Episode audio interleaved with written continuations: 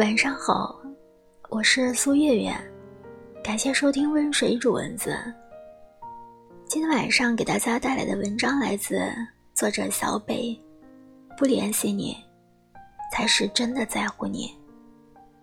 提前跟你说晚安，好梦。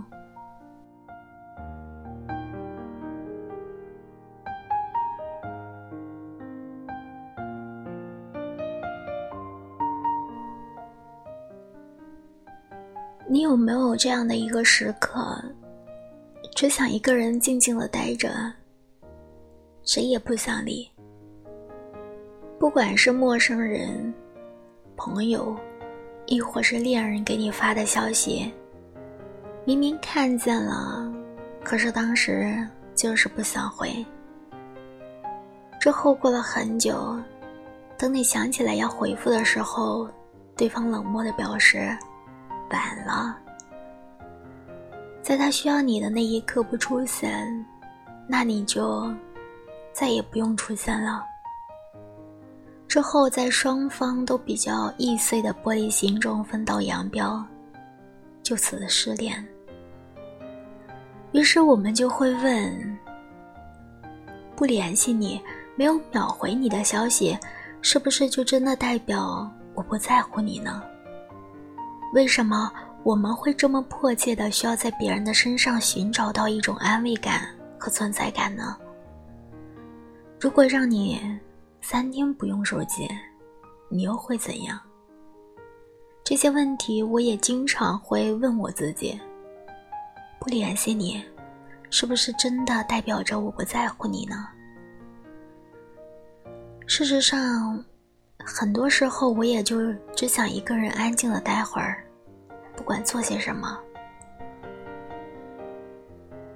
事实上，在这个快节奏的时代里，大部分人每天都是处于一种非常忙碌的状态中。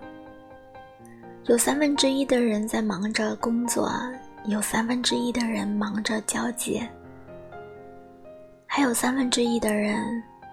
在忙着填充自己的各种的寂寞，一天大概有十个小时，你可能根本就离不开手机。你忙着刷微博、刷朋友圈，忙着看电视、看电影，甚至说忙着打游戏、看小说。你非常享受这种一个人忙碌的状态，你害怕被人打断。一旦有人在你做这些事情的时候问你一句“在吗”，你就会有一种倍感压力，甚至的渐渐有一种想要逃脱、视而不见的感觉。你有没有想过，这究竟是为什么呢？因为我们得了一种手机综合病。试着三天不用手机，你会怎样？我曾经试过三个小时不用手机，那种感觉就像是饿了三天没有吃肉一样。之前我坐高铁的时候，旁边坐了一个外国人，我全程一直用手机在说说说，他就一直在旁边翻书。我不知道为什么我特别羡慕他，因为我很难在这种一种环境中耐下心来看书。而且，我好像看到别人在干嘛，自己也想干嘛，生怕我一秒钟不用上手机，就会被周围的人说：“哟，小样，还装逼呢。”手机的过度消费导致了我们内心的浮躁，总想找一个地方安静的待那么一小会儿，哪怕是在手机里独处。所以，曾经有一段时间，我看见微信上有人联系我的时候，也会觉得特别害怕。有时候，我特别想要把手机扔在一边，可真的丢了之后，又会觉得怅然若失。所以我只能够选择不联系，不回应。很多时候，你越给我压力，就会感觉到越焦躁。曾经，在很长的一段时间里，我一直没有学会去拒绝别人自以为是的一种善意。在我平时工作很忙的状态下，如果有谁没完没了的跟我微信聊天，我是一定会回复的，因为我本身就是一个非常玻璃心的人，所以我很能理解，如果我不去回复这个人信息的时候，他心里又会怎么去想你。只是回复多了之后，我会觉得很烦。一开始的耐心会被各种的长久的强迫症给消耗掉，我会觉得烦躁，觉得压抑，觉得跟这个人的相处模式太累了。曾经我也想过，干脆直接的拒绝，就跟他说我很忙，稍后再联系。其实我并不忙，只是当时的我并不想和你说话。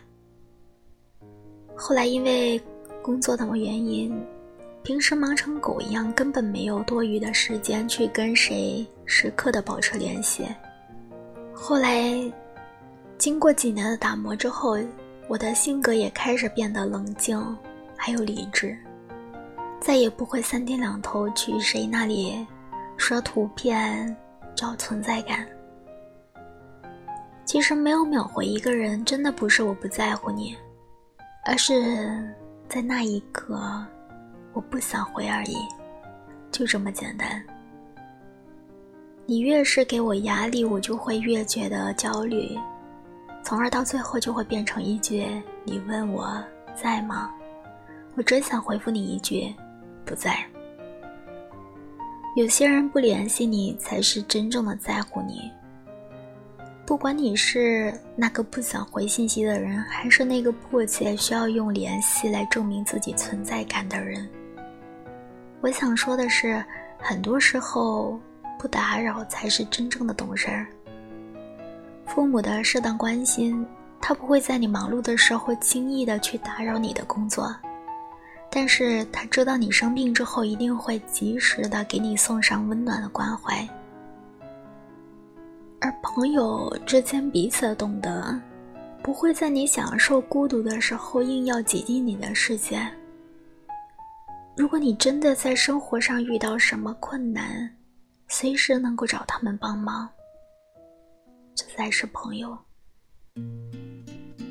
也正是因为这样，我们的生活才会觉得轻松，觉得自在。你忙你的，我乐我的。